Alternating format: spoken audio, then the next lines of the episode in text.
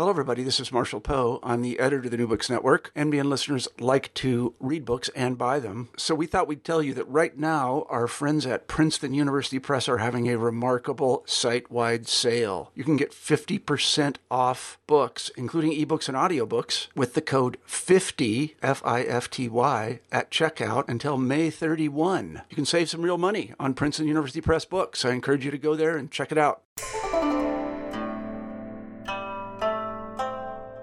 My name is Nathan Hobson. I'm a host for the New Books in East Asia podcast series, part of the New Books Network. Thanks for joining us. Today we're going to be talking about Japan at the Crossroads Conflict and Compromise After Ampo by Nick Kapur. Uh, this book is out from Harvard University Press this month, August 2018. Uh, it's an ambitious look at the transformations of Japanese society after the massive protests against renewal of the US Japan Security Treaty in 1960. And that security treaty uh, is what is abbreviated as AMPO in the title. Uh, AMPO was renewed despite 15 months of protest involving an estimated 30 million people in Japan. That's about a third of the total population at the time. The treaty was rammed through by the government of Kishi Nobusuke, but Kapur argues that the aftermath fundamentally changed Japan in complex ways that we really haven't fully uh, reckoned with. His narrative begins with political changes, both at home and in the US Japan relationship, but the book, in a very holistic way, uh, addresses the economy, society, the labor movement, literature, the arts, mass media, conservative establishment, the police, the courts, and even the revitalization of right wing forces like the Yakuza. Kapur argues that the sometimes violent and ultimately failed protests against AMPO helped to delegitimize extra parliamentary protest and ushered a turn toward the depoliticization of public society. Uh, to my mind, most provocatively, uh, he challenges the idea of the so called 1955 system of one party conservative rule under the Liberal Democratic Party. And he argues instead that 1960 was the real landmark moment in the creation of a broader AMPO system, or post AMPO system, I guess, that is the book's subject. Okay, so uh, Nick, thanks for uh, being here, and I, I, wonder if you could uh, tell us a little bit uh, about yourself and about the project, um, how you ended up doing this. Yeah, thanks so much for having me. Uh, so this project started as my PhD dissertation at Harvard University, where I was working with Andrew Gordon and Akira Irie, uh, and what got me really started on this project, which of course is about the 1960 AMPO protests in Japan against the US Japan Security Treaty, uh, was when I first read about these protests. And of course, these protests were massive, arguably the largest pro- popular protests in Japanese history. Uh, so they come up all the time in, in, passing in all kinds of secondary literature. Uh, and when I first encountered these, probably as an undergrad, uh, I was shocked at the size and scope of these protests. Millions of people across Japan taking part in various types of protest activity over more than a year from 1959 to 1960. And when you go to Japan today and walk on the streets of Tokyo or another large city um, in mainland Japan, it's really hard to even imagine uh, protests of that kind of scale and intensity occurring in present day Japan. Of course, the glaring exception uh, being Okinawa, where uh, anti US protests are still quite common, uh, relatively speaking. So I really was just personally curious to understand how these protests came about, how they became so large, and how we got to where we are today, uh, where such massive protests seem not very likely in the Japan of the present era. Uh, and maybe that's starting to change a little bit. We've seen some um, larger protests in recent years against this uh, security bill that Prime Minister Abe passed a few years back, uh, some anti nuclear protests in the wake of the 2011 disasters. But uh, at least at the start of the, my project, my personal journey, uh, those things were still in the future. Uh, and so I really wanted to understand how we got from then, 1960, to now, um, the early 21st century, uh, and what changes occurred in between um, to make this kind of massive protest seem less and less likely over time. Uh, and of course, you can't really cover all those five or six decades in one book. Uh, and so I really looked at the immediate aftermath of the protests in the early 1960s uh, to see what started to change and what transformations were already taking place um, right in the, the first several years after these protests. Yeah, thank you. And I think that this is this is really interesting for me because I think it it leads very nicely into um, you know what what I was trying to uh, figure out exactly you know what is what is the main argument here, and I think this re- leads really nicely into that, um, which is you're feeling that 1960 represents this kind of moment of, of you know sort of a, a, a, seismic shift, a sort of existential moment for Japan, um, and I actually thought one of the most provocative things you said, and I wonder if you could if we could sort of start here, is uh, Japanese historians talk a lot about the 1955 system.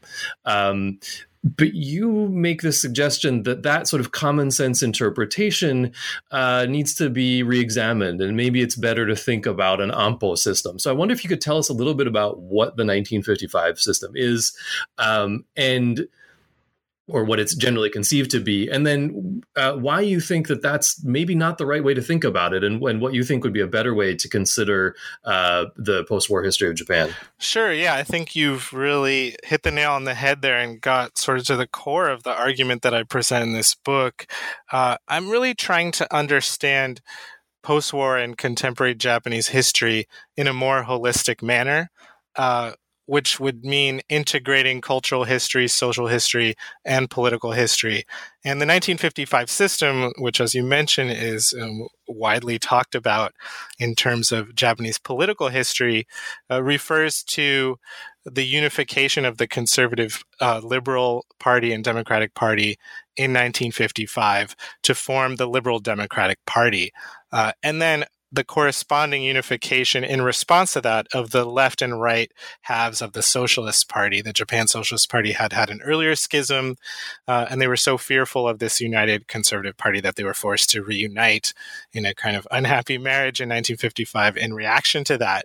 And so, uh, just thinking purely in terms of political parties and literally the names of the political parties and when they start, people felt it was convenient to call this the 1955 system. And why is it a system? Well, uh, the Liberal Democratic Party went on to rule almost continuously with a couple of very short um, breaks from 1955 until now. So, just in, in sort of looking at it from a superficial level of the names of the parties and, and the party that happened to be in charge for a long time. It seemed like 1955 was uh, a big turning point. But what I'm trying to do in my book is uh, think more holistically, not just in terms of political parties, but in terms of what's going on in Japanese society. And uh, a lot of the changes that I'm charting in this book, uh, they start in, in the aftermath of these huge protests in 1960. And so uh, the the sort of unified picture of what's going on doesn't really make sense uh, if you start in 1955. Uh, the 50s, as I argue in the book, uh, were a decade of increasingly uh, vitriolic and intense clashes between left and right in Japan over the future of Japan as a nation, what kind of direction it was going to take on the international scene, but also domestically, um, especially within the context of the global Cold War. And this conflict just keeps escalating over the course of the 1950s and culminates, I argue, in these massive protests in 1960. Uh, and so to start the story of what Japanese society is going to look like after this massive protest movement in 1960. In 1955, um, when things are still escalating and ramping up, uh, doesn't make so much sense. And so I think we need to move the uh, turning point in post-war Japanese history forward a few years uh, to the aftermath of these protests. Th- that, that's not only, I think, a great summary of, of sort of what I what I also saw as as the argument. I think that was really clear, but it also um, you, you, touched on the fact that you're trying to do this more sort of holistic history in which you're integrating political and and socioeconomic and cultural histories, um, and I thought that was a really interesting um, contribution to the way that we think about you know post-war Japan as as you know as a system in that sense. So, Nick, I think um, that the uh, it seemed to me the book was sort of split into more or less um, two ha- two two sections. Uh, in which the, the, first section you really talk about the political uh, fallout um, of the 1960 uh, protests, and then in the second half of the book you sort of shift gears and really get into that much more holistic uh, view of the uh, fallout from 1960. So, I wonder if we could talk a little bit about the the first half of the book, um, which is the the political changes. Um, you start off in chapter one talking about the uh, change in Japan's international position, particularly the U.S. Japan relationship. Um, and I loved what you said. You know, right up at the be- at the at the opening of this, you say that. Um, Japan relations during the Kennedy and Ikeda administrations in the 1960s um, have been largely ignored, thanks to a perception that nothing of great import happened between the two nations in the early 60s. But you're pushing back pretty strongly on this. So I wonder if you could tell us about that. Yeah, so chapter one is really a revisionist history of U.S. Japan relations uh, in the first half of the 1960s during the John F. Kennedy and Ikeda Hayato administrations. And as you just quoted, uh, the prevailing historiography of this before my book has really been that nothing much happened. Uh, so, of course, you do have some reaction to these massive protests, which were widely perceived as having an anti American character. Uh, and so John F. Kennedy takes over as the U.S. president. And one of the first things he does is he sends uh, Edwin O. Reischauer, a Harvard University professor of Japanese studies, to Japan as the U.S. ambassador to Japan. Uh, and this was an interesting move because typically in the past, the United States had sent career diplomats to Japan, uh, and Japan had been seen as a plum posting. Uh, and so a lot of these career diplomats in the State Department sort of worked their whole career hoping to land such a posting as Japan and were kind of annoyed uh, when this academic was sent instead. Uh, but this was a move by the Kennedy administration to send somebody who had local expertise. Uh, previous diplomats sent to Japan didn't even necessarily know Japanese. Reischauer knew Japanese. He was married to a Japanese woman. Uh, and so this was uh, a move that made waves at the time. And later historians have recognized that this was an attempt to soothe over hard feelings uh, in Japan toward the United States. But this has mostly been portrayed as largely symbolic, or um, anything that Reischauer said was just rhetorical. Reischauer famously uh, talked constantly of creating an equal partnership between Japan and the United States, implying that what had come before was less than equal. Uh, but political scientists pointed out that the relationship remained unequal in many ways, uh, and uh, others pointed out that Eisenhower had spent a lot of effort to try to um, connect with Japan. And so this moment in US Japan relations and, and the history of that relationship was, for the most part, skipped over in textbooks on the history of U.S. Japan relations, or it got uh, at most a few paragraphs. Um, and then people sort of jumped ahead. And, and there are certain canonical events in the history of US Japan relations that you pretty much always have to mention. And there are a lot of those in the 50s. So, uh, of course, there's the peace treaty that ends the war between the United States and Japan in um, that's officially comes into effect in 1952 after a conference in San Francisco in 1951. Um, there's a variety of, of anti base protests in Japan. There's the Lucky Dragon incident uh, in the mid 1950s when a U.S. nuclear test uh, leads to fallout that lands on a Japanese fishing boat and they all get sick and, and one of the fishermen died. Uh, and so that started a large anti nuclear movement in Japan.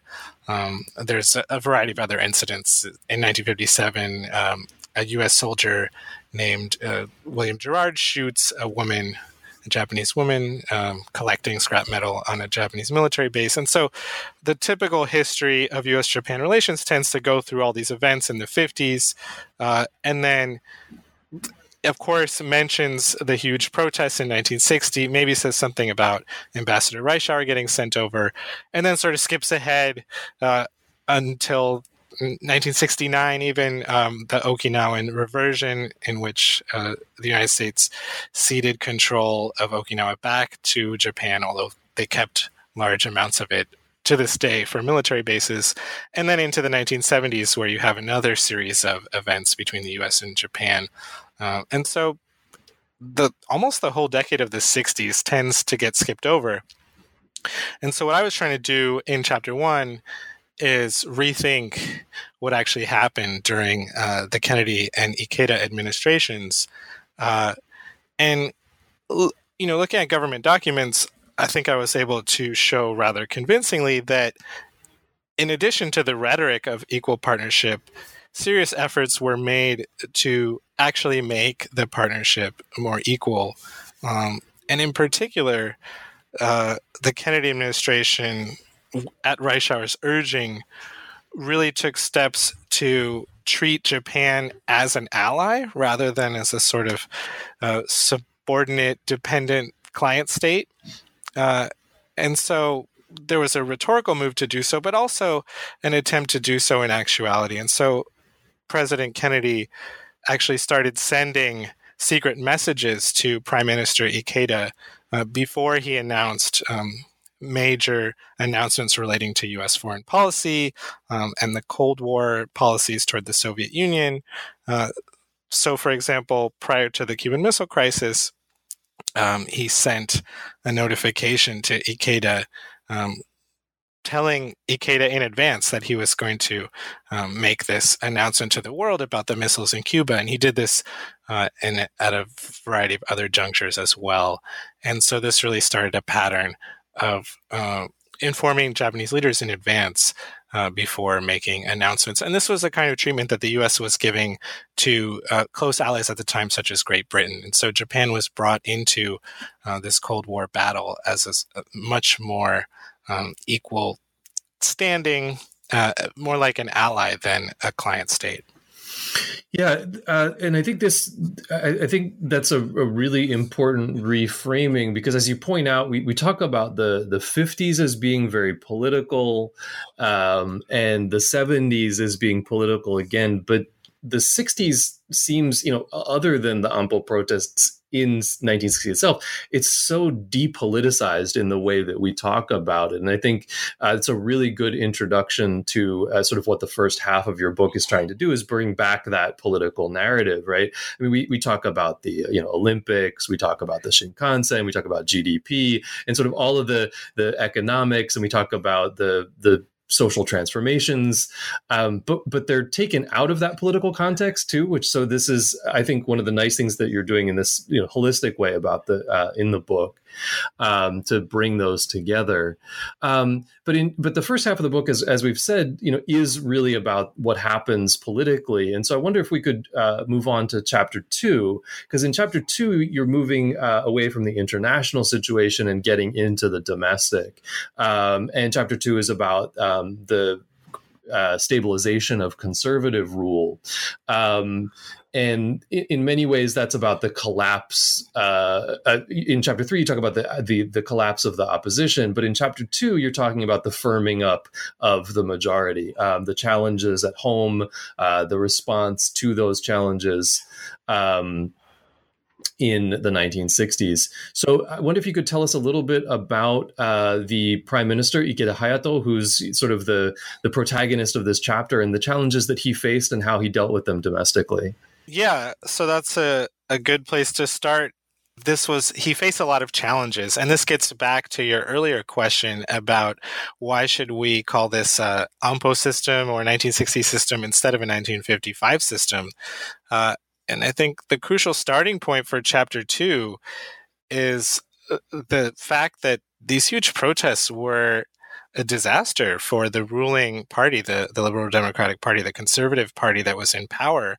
Uh, of course, uh, in a sense, these protests are often seen as a failure, a failed protest, especially by people on the left, because their stated goal was to prevent the renewal of the US Japan Security Treaty and end the US Japan military alliance. And obviously that didn't work out. We still, of course, the United States still has uh, military troops on Japanese soil to this day. Uh, but they were a success from the, the perspective of the left in that they brought down the government of this hated Prime Minister Kishi Nobusuke, um, who had a long and sordid history. He'd served in the Tojo Hideki cabinet in World War II. Uh, he'd been a bureaucrat in the Japanese colony of Manchuria. He was indicted after the war as a Class A war criminal and only escaped uh, prosecution because there was a reverse course in the in U.S. occupation policy, and he was depurged and let back into government, and had this sort of comeback. And took him ten years, but he rose to become prime minister of Japan. But people were always suspicious of Kishi uh, on the left, especially, but also uh, in, in the center and on the right as well that he had this war criminal past and was he really going to take Japan back to some kind of pre-war system and so he was a, a, real hated figure by many people in Japan and he's forced to resign as a result of these protests uh, and then the humiliation that accompanies his resignation is only magnified by the fact that he has to humiliatingly call off a planned visit by President Dwight D. Eisenhower um, that would have taken place in late June of 1960 on account of the massive protests. But of course, uh, that visit had to be called off as a result of these massive protests. And so you have the double disaster for the Liberal Democratic Party, the prime minister, the whole cabinet has to resign, uh, and this this planned visit by the U.S. president is called off. And then in the aftermath of that, the Liberal Democratic Party itself really almost comes apart. Uh, various opposition factions in the party in the summer of 1960 make plans to split off from the party. Uh, at the height of the protests, when they had forced the U.S. Japan Security Treaty through the Japanese National Legislature, uh, several members of the ruling party had absented themselves from the vote because they were so angry at Prime Minister Kishi. And so you have all these schismatic forces within the Liberal Democratic Party. And so when Ikeda Hayato takes over uh, in J- July of 1960, he's facing a party that's on the verge of falling apart. And so he has to figure out a way to get this party back together and get the country back together after this very divisive protest movement. And it was interesting that you mentioned how the 1960s have been often portrayed in historiography as not a very political era. And I think, in a way, that speaks to the triumph and the success of Ikeda's strategy, the solution he comes up with to try to address these various serious problems. Uh, which is to purposely um, try to turn the country and turn the national discourse away from politics towards economics, toward the Olympics, which is a big part of this plan, um, and get everyone back on the same page, focused around something that's not very political or perceived as um, not so political. And what he hits upon is economic growth. And so this is um, the reason that he announces with great fanfare in the fall of 1960, immediately after these protests, and uh, the income doubling plan. Right, which is sort of Japan's version of the John F. Kennedy moonshot that we're going to put a man on the moon. Um, within 10 years, Ikeda says we're going to double Japan's uh, GDP within 10 years and which will um, and he put it in terms of, of income your salary that your salary is going to be doubled because the nation's gdp is going to be doubled by 1970 and of course japan succeeds ahead of schedule. It only takes them seven years not 10 years to double the size of the national economy. Uh, and so Ikeda really works hard to rally people around these economic goals and sort of let's not pay attention anymore to these divisive political problems where Japan's going to be within the Cold War international structure. Uh, let's focus on economic growth. Uh, and this has a long legacy. Even today, um, there's real unity in Japan around a lot of questions relating to economics that Japan should be an, an economic superpower. People on the left and the right have subscribed to this idea. Uh, and of course, Ikeda also, uh, you know, is really taking advantage of an economic growth process that's already happening at the time. And so uh, historians have tended to discount the income doubling plan again, sort of like with Reischauer's appointment as ambassador, as merely rhetorical, right? Um, that he's sort of claiming credit for something that's already happening. Uh, Japan has tremendous post war economic growth starting in the 50s. And so, is he really doing anything different? But I argue in the chapter that Ikeda had a real insight here. Uh, he recognized what was happening, uh, and then he was able to turn that into a propaganda victory uh, that maybe is still affecting how historians describe this era to this day, as you point out. And I, I go through and I show how other people at the time were not so confident that Japan would be able to meet these targets. And so Ikeda and his advisors really um, had some insight that people at the time did not necessarily have. Yeah, and I think this uh, that really leads us very nicely into what you're doing in chapter three, where you're talking about the collapse of the political resistance to Ikeda. But I think it's also important. You know, we've been having this this nice back and forth about the the collapse of the sort of politicization, sort of more more generally of the era, and at least the historical memory of it. Um, I, I, don't know if you're familiar. Uh, Oguma Eiji has talked about this idea of the 1970 paradigm, where he's sort of locating that, you know, by 1970, when the second round of of protests um, fail, uh, then this sort of plan that Ikeda has put, you know, Ikeda and the LDP have put in motion of depoliticizing economic growth, and essentially, if you you know get out of the universities and you know get out of uh, get out of the university protests and get out of you know protesting on the streets, we promise you endless economic growth and full lifetime employment. You know, Oguma is locating that at 1970, but I really like how you're sort of pulling that back into the process that's going on through the whole decade of the 1960s. And I think an important part of that process, as you point out in chapter three, is the waning of the opposition parties, which is the title of the chapter. So if you could talk about um, how that fits into this larger picture that you're portraying here, uh, that'd be great.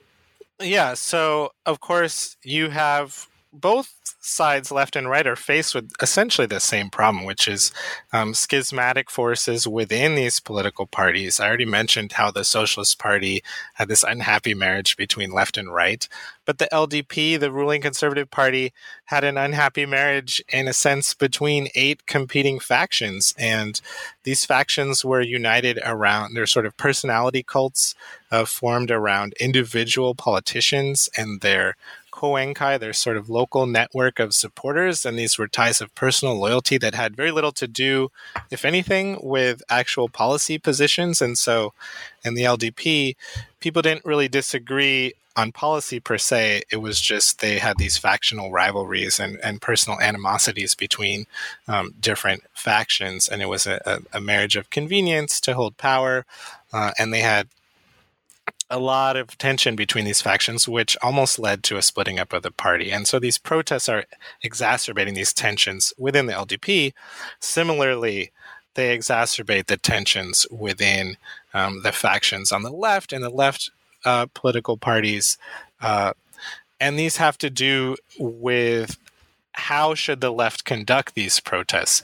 Now, the difference between the left and the right is that the the parties on the left, the factions actually not only have all the same personal private animosities between different political factions within political parties, but they also have real policy disagreements.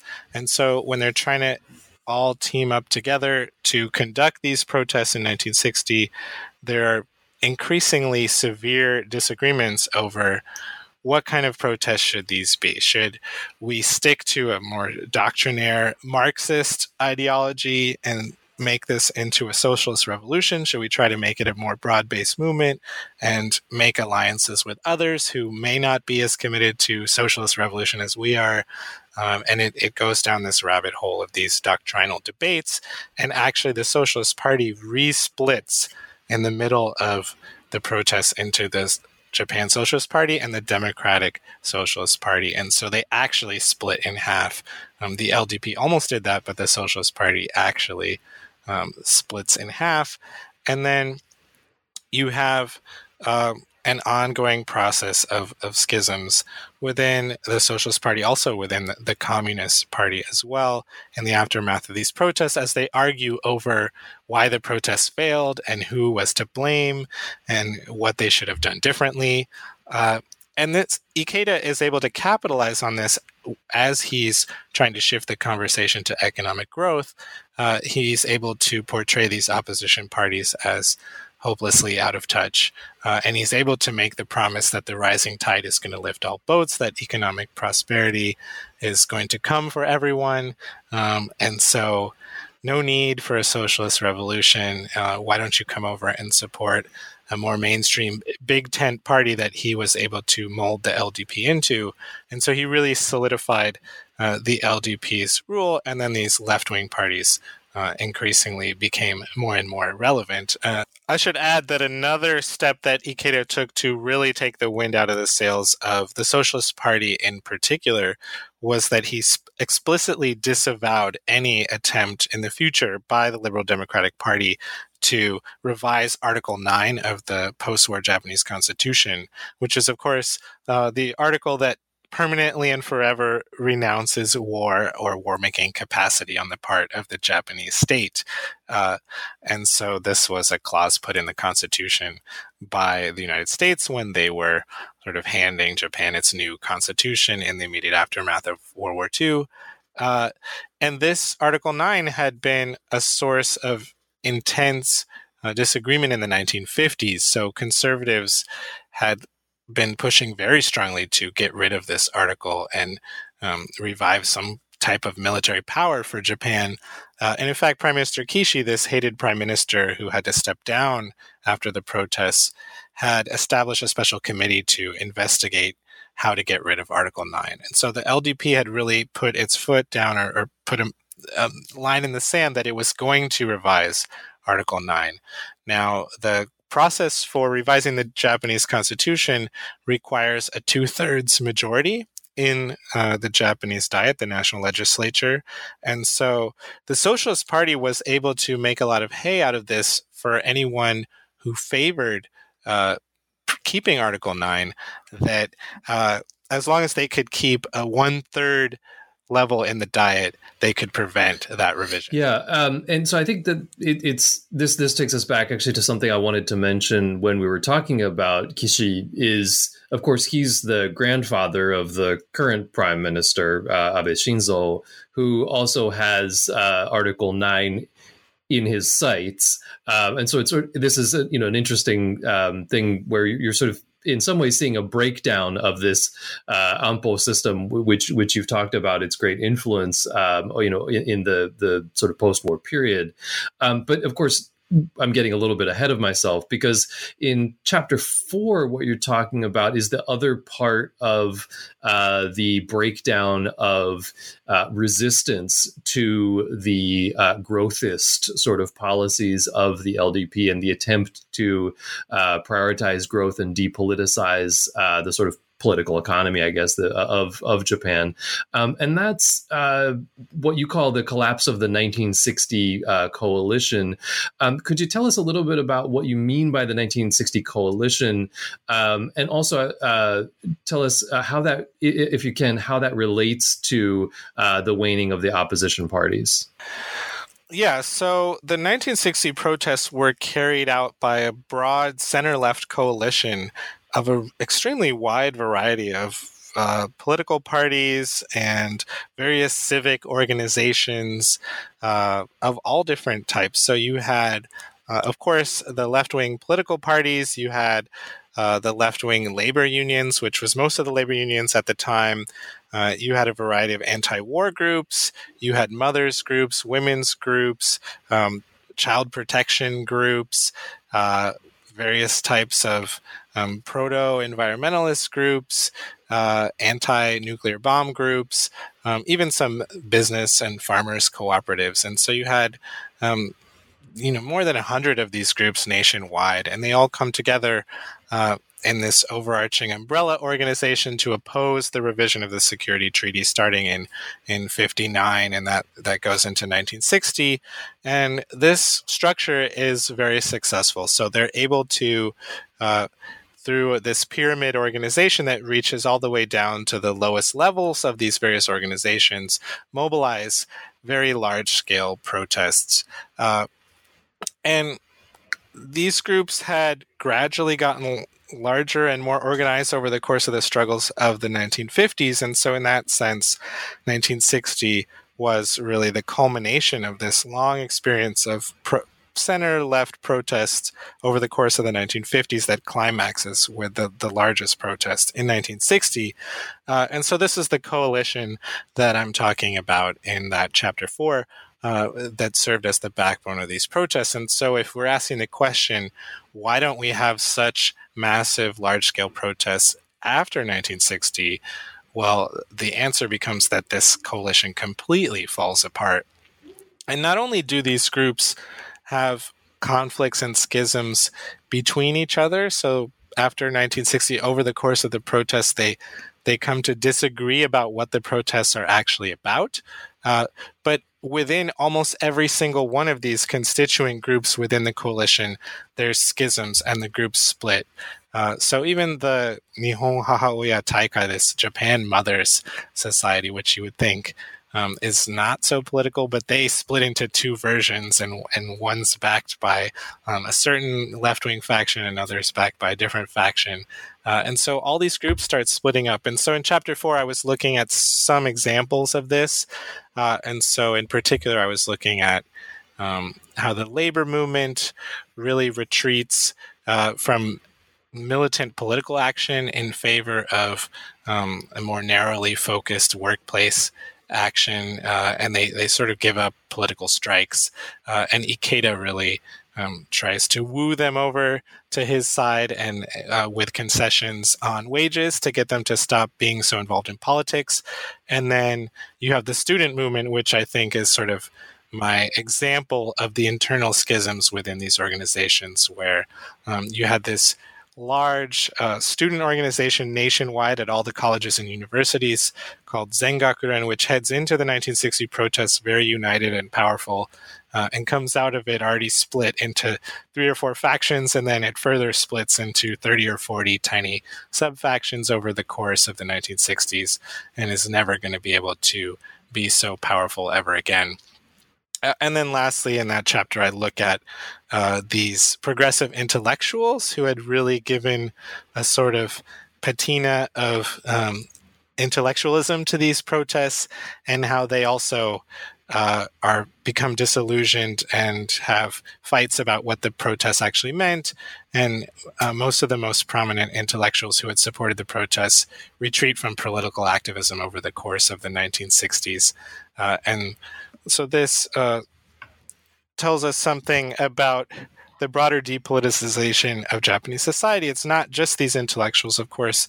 A lot of uh, ordinary people, or labor unionists, or workers, or members of these coalition groups are also retreating from political activism, or giving up, or, or feeling disillusioned and upset that the protests failed to stop the treaty, uh, and so you have the rise of people calling themselves non political in the 1960s or nonpori in Japanese. Um, they say, I'm not political anymore.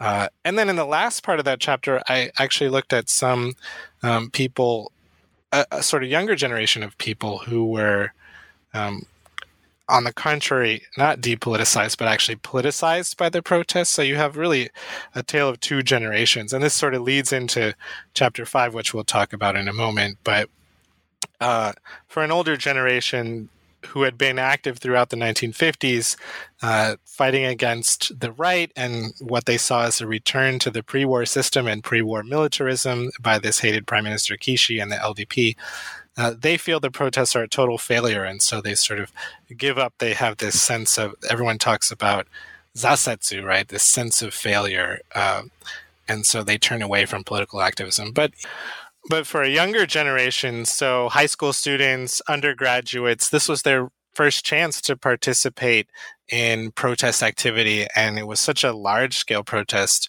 that this was very exciting for them. And they felt very energized. Uh, and they carried forward this activism into the rest of the 1960s. Uh, and so I look at that in chapter four as well. So I don't want to just represent a sad story of collapse and, and schisms, but I also wanted to say, look, there were these other people who were very excited by these protests, and in particular, um, women felt uh, very energized by the 1960 protests. For many women, it was the first chance that they ever had to march in the streets uh, in protest of something because um, previously women had not almost never been allowed to do that, if ever. Uh, and so there's a direct line that a lot of uh, women's rights activists, women's liberation activists draw between their activity in the later 1960s and in the 1970s, straight back to 1960.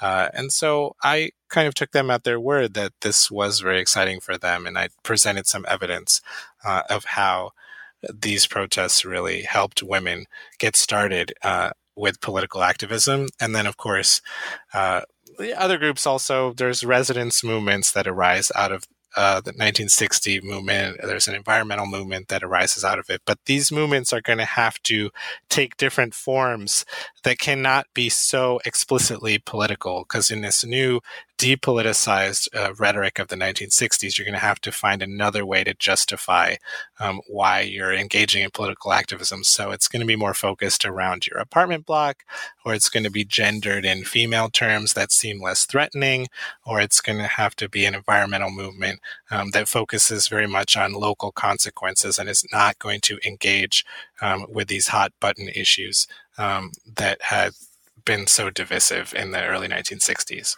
And so uh, you said in this chapter that you know by the middle of the 1960s that that big coalition collapses, but you know as as you're pointing out here, um, this sort of opened up the way for new types of social movements in Japan. And the other thing you talk about is opening up.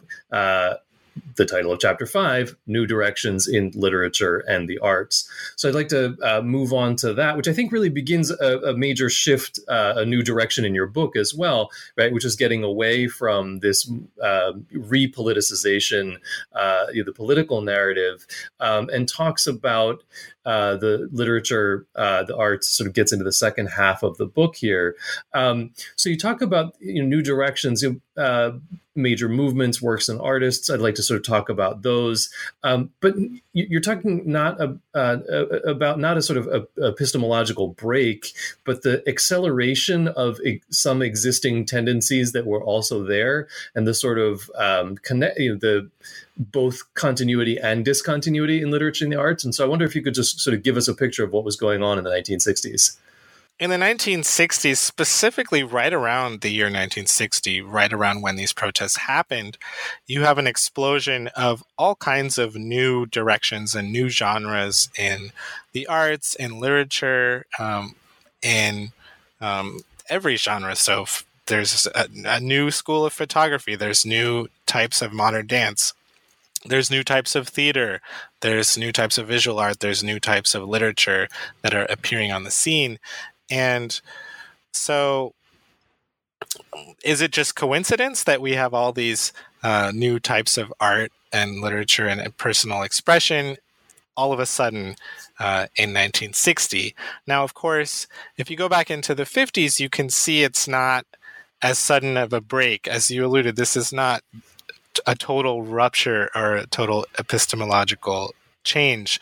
Uh, but a lot of the artists themselves really describe 1960 as a rupture, and a lot of uh, literature specialists or art historians have looked back and seen a, a moment of rupture. I'm a little skeptical of that. I, I, don't think I don't want to portray it as a total um, rupture.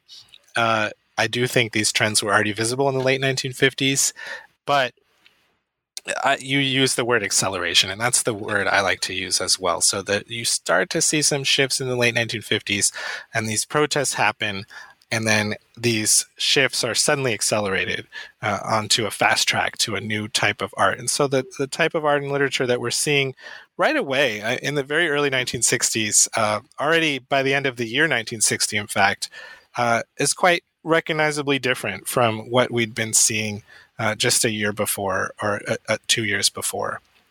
Uh, and across all different genres. And what allows this to happen, I argue, is that basically all of these artists and thespians and writers uh, got wrapped up in these protests and they were out in the streets Um, they were part of this coalition as part of their um, troops, or they had their own organizations of uh, theater artists or writers or visual artists. And so they're marching in the streets. Uh, and so uh, this is where I I'm trying to get at more of the holistic picture. Uh, I know you you argued that maybe there's two halves of my book, but I really see this as um, sort of the same sort of schisms that I'm talking about in the previous couple chapters are also happening within all these art groups as well. The same sort of debates uh, were the protests a success or a failure? Well, we didn't stop the treaty, so they were a failure, but other people feel no, but we got rid of Kishi, so they were a success. Um, how should we behave in the future? Um, these are also percolating and within these these uh, artistic societies, and you have the same um, different differing reaction between the two generations. The older generation uh, who's maybe more disappointed and the younger generation who's more excited. Uh, now there's a backstory to this which is that in post-war japan in the late 40s and 50s right after the war all of these artistic genres and literature are really dominated by the communist party uh, to an extent that's really hard to square with the actual numbers of artists who say they're members of the Communist Party. I mean, it's a lot, but um, even then, um, a lot of artists are not members of the Communist Party. But the Communist Party has this outsized influence because a lot of the leading lights, the most famous artists and writers, are members. Uh, and they have control over the artistic societies, which tend to be very hierarchical. And so they enforce on the art world and the literature world uh, a vision of what art and literature should be, which is that it should be subordinated to politics and, in particular, um, the politics of the Communist Party. So, all art and literature should support the goal of fomenting a socialist revolution in Japan. And so, the upshot of that is that you have an awful lot of socialist realism writing and art produced in the 1950s. And it does get a little weaker over the course of the 1950s, but even right on the eve of these uh, security treaty protests in 1959, it's it's still remaining quite strong and, and very much the mainstream, uh, and and people are not quite able to break free of that. But over the course of these protests, as all these artists get involved, they get really angry with the Communist Party because the Communist Party decides over the course of these protests that they are going to be as peaceful as possible. And they're going to ha- they have this policy called passive dispersal. So they're not going to battle with police. Um, they're going to participate but they're not going to escalate anything. They're going to be as peaceful as possible. This has to do with the uh, longer history of the Communist Party itself and some of their own missteps in the 1950s. Uh, but a lot of these artists felt, well, this was our chance to have a, a, socialist revolution or a communist revolution, and the Communist Party is copping out. And so they get really angry, and this inspires a lot of them to break free of this socialist, realist orthodoxy. Uh, and, and as I alluded to, you have this generational gap. So the older generation who'd really invested in socialist realism, uh, they sort of give up on it. And so they turn away from it. But the younger generation, who was just starting to come to the fore around 1960, uh, they were feeling the oppressive pressure to conform to this certain type of art or literature. And so they're excited by the protests. This is their chance to break free from it. Uh, and so you end up with both generations turning away um, from socialist realism and going in uh, a much more personal and depoliticized direction. Okay, yeah, thank you for um, also for in addition to, to, to giving a great sort of summary of the chapter, also for pushing back on on my uh, interpretation of the sort of two halves of the book. Um, so in in chapter six, which is the the, the last chapter, um, you talk about um, another kind, sort of another aspect of the of what you call in chapter six the landscape of expression. Um, it, the chapter is reshaping the landscape of expression. Um, so you know you have the in chapter five uh, literature and the arts, and you talk about the visual arts, you talk about theater, you talk about literature, um, and here in that same kind of, and I think this is a very provocative term, landscape of expression uh, you talk about the courts, the police, the mass media, um, and the yakuza and other right wing groups, and sort of how. Uh, in the in a sense conservative backlash um, and the changed discursive field the field of possible expression in a post ampo uh, world or an ampo order um, can you tell us a little bit about this chapter and and also about how um, I'm, I'm just I'm, I'm, really curious personally like uh, this this seems it seemed it kind of took me off guard this chapter right? I mean it it, uh, it was the, the, chapter that surprised me most um, and I found it a very pleasant surprise. Um, so I'm curious sort of how you got into uh, the, the the idea of, of doing this particular chapter in particular just sort of uh, to, to round things off as the last chapter. Okay well can I start by asking you what in particular um, you found I, surprising, surprising in the, the sense that um, I, I, was surprised to see uh, the uh, the attention to uh, the courts, uh, the police, um, and the yakuza. I, I, I, wasn't, I guess, surprised, but you know, thinking about the mass media, I guess that was something that I was kind of expecting as I was reading through the book. Was okay, we've talked about the politicians, okay, we've talked about uh, the students, we've talked about labor, we've talked about the artists, um, and I kind of felt like, okay, mass media must be in here somewhere. But I was really, in, I, I just thought this was a very uh, clever thing that you've done here to bring in uh, the courts, the police, and the sort of far right in Japan um, into this landscape of expression expression. Yeah, so that's interesting because uh, if you think back to what I talked about at the beginning, the reason I started this research was because I was driven by this question of how did we get from 1960 to where we are 50 or 60 years later from these huge massive protests where I estimate in the introduction that at least 30 million people participated in some kind of protest activity uh, to where we are later on, where we don't see very large scale protests in Japan. That was the driving question. Uh, and so I was just casting my net widely and trying to understand this question and its possible answers from as many perspectives as possible. So I knew I wanted to look at US Japan relations and Japanese domestic politics, these social movements, the labor movement, the students, the intellectuals, the artists. Uh, these were sort of the actors in the protests themselves, uh, who were actually either out in the streets or um, opposing the protests.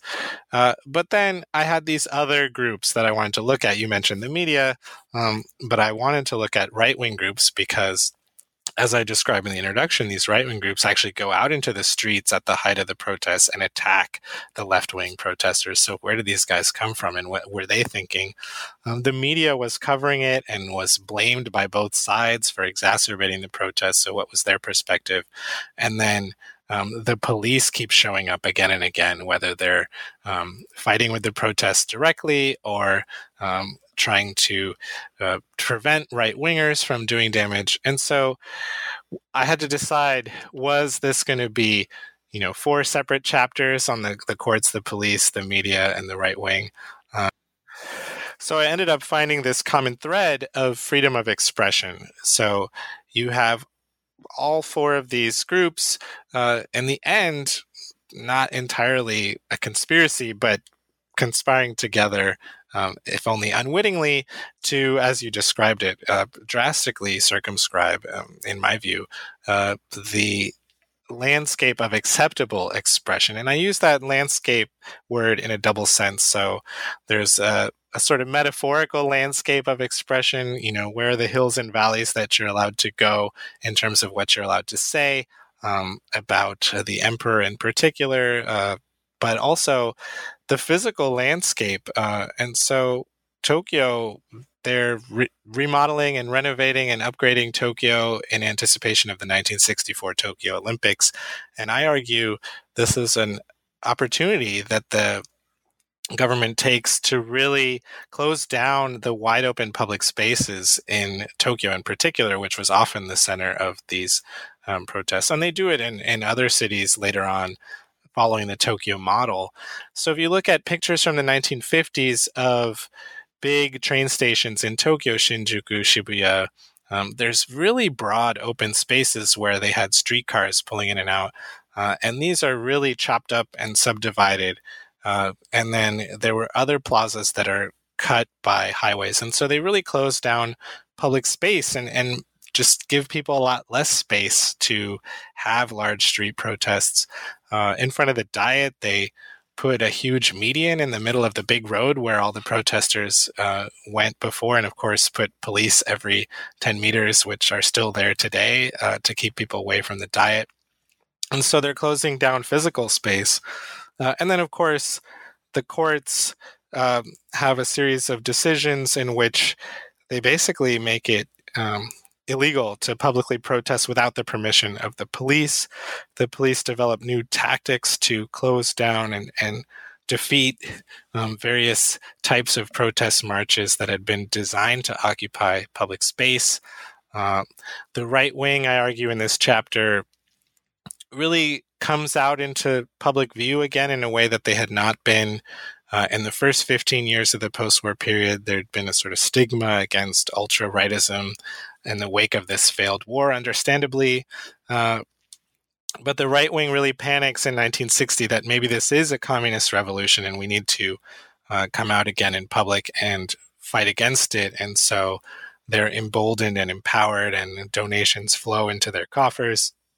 A lot of new right wing groups are formed, and uh, they're emboldened to such an extent that in, in the rest of the 1960s, you have a series of um, attempted assassinations, uh, most famously a successful assassination in the fall of 1960 against the chairman of the Socialist Party, Asanuma Inejiro. There's this incredible photograph, which I have in my book, of him being assassinated on live TV by a sword wielding um, right wing youth.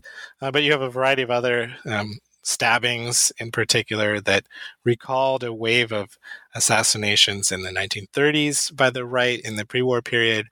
Uh, so the right wing really comes back into public view and is still in public view to this day. Um, so getting back to the question of, you know, this AMPO system and, and what we're still living with nowadays, uh, you know, public holidays, you see the, the right wing noise trucks on every corner. Um, and so they've remained in, in public view ever since.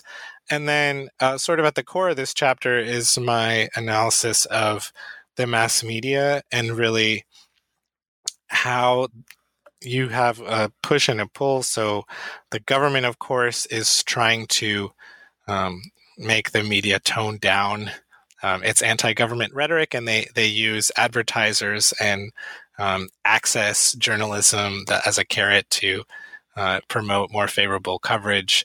Uh, and advertisers are able to put pressure.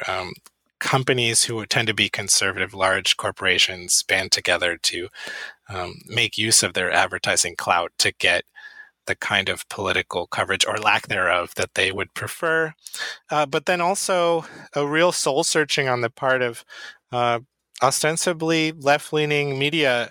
I, I, focused especially on the Asahi Shimbun because that's perceived as being the most left of the major newspapers where they do this hansei, this self criticism or self reflection, and decide that they're just going to proactively do more self censorship. And they sort of openly um, talk about this, at least internally, that, that we need to um, not fan the flames of protests. We need to um, act in the service of social stability. And so I, I, go through the process by which these newspapers went from a stance uh, at the beginning of the protests that their job, main job was to speak truth to power to a stance at the end of the protest that they should uh, focus on social stability.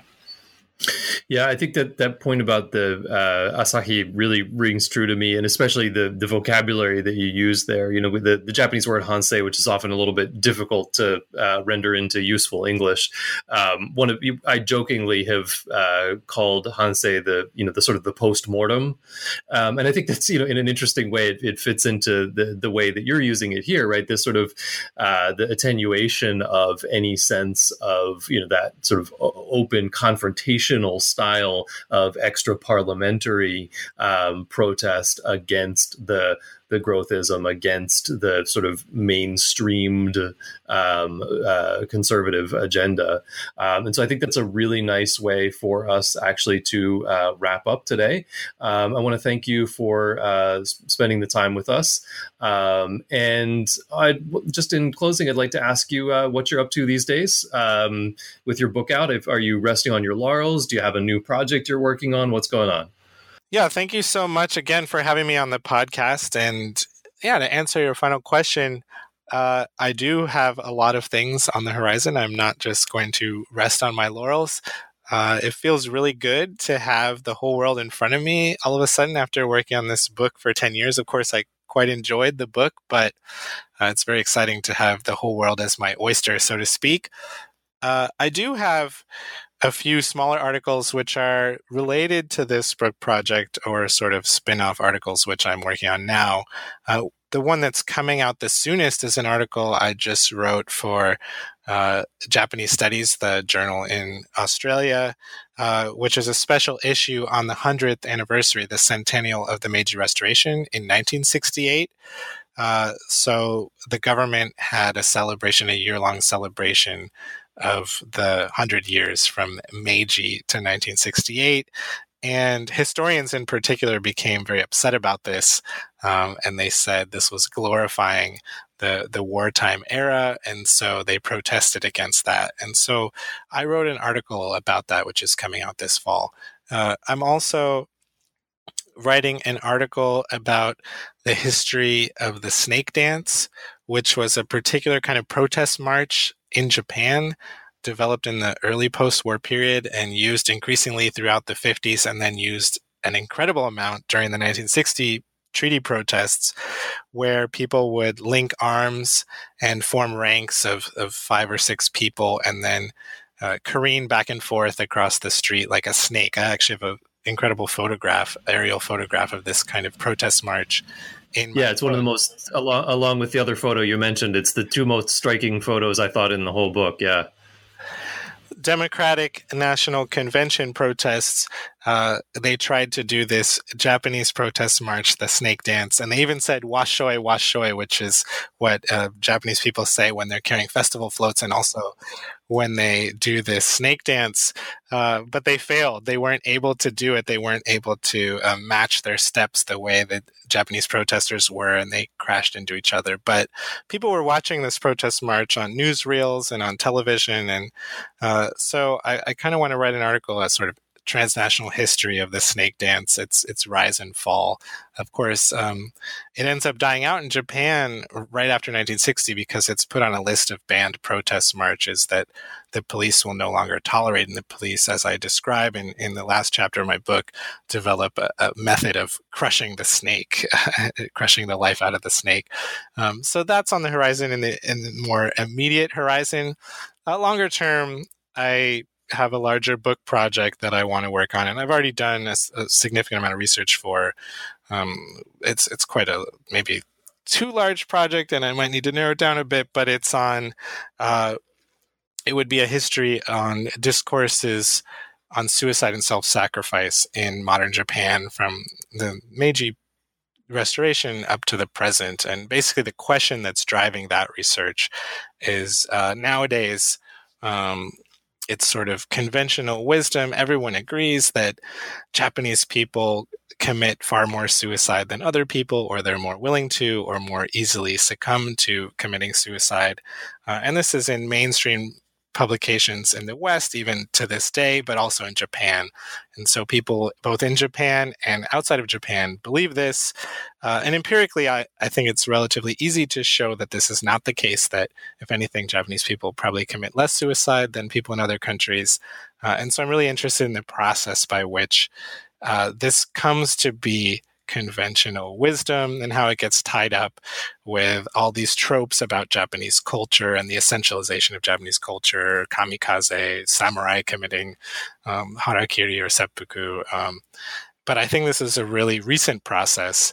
Uh, and even if you go into the pre war, um, you can find Japanese government officials who are very proud to say, um, oh, we Japanese commit less suicide than people in France, for example. Um, and so we have this notion that maybe in the pre war was all about sacrificing yourself or committing suicide, but that was really, I think, limited to uh, a military context. And it's more in the post war that this gets extended to all Japanese people. And so I want to look at the historical process of this change in Japanese self perception of themselves as as a people who commit suicide. That's where they end up, and then how this is sort of adopted by the West as well.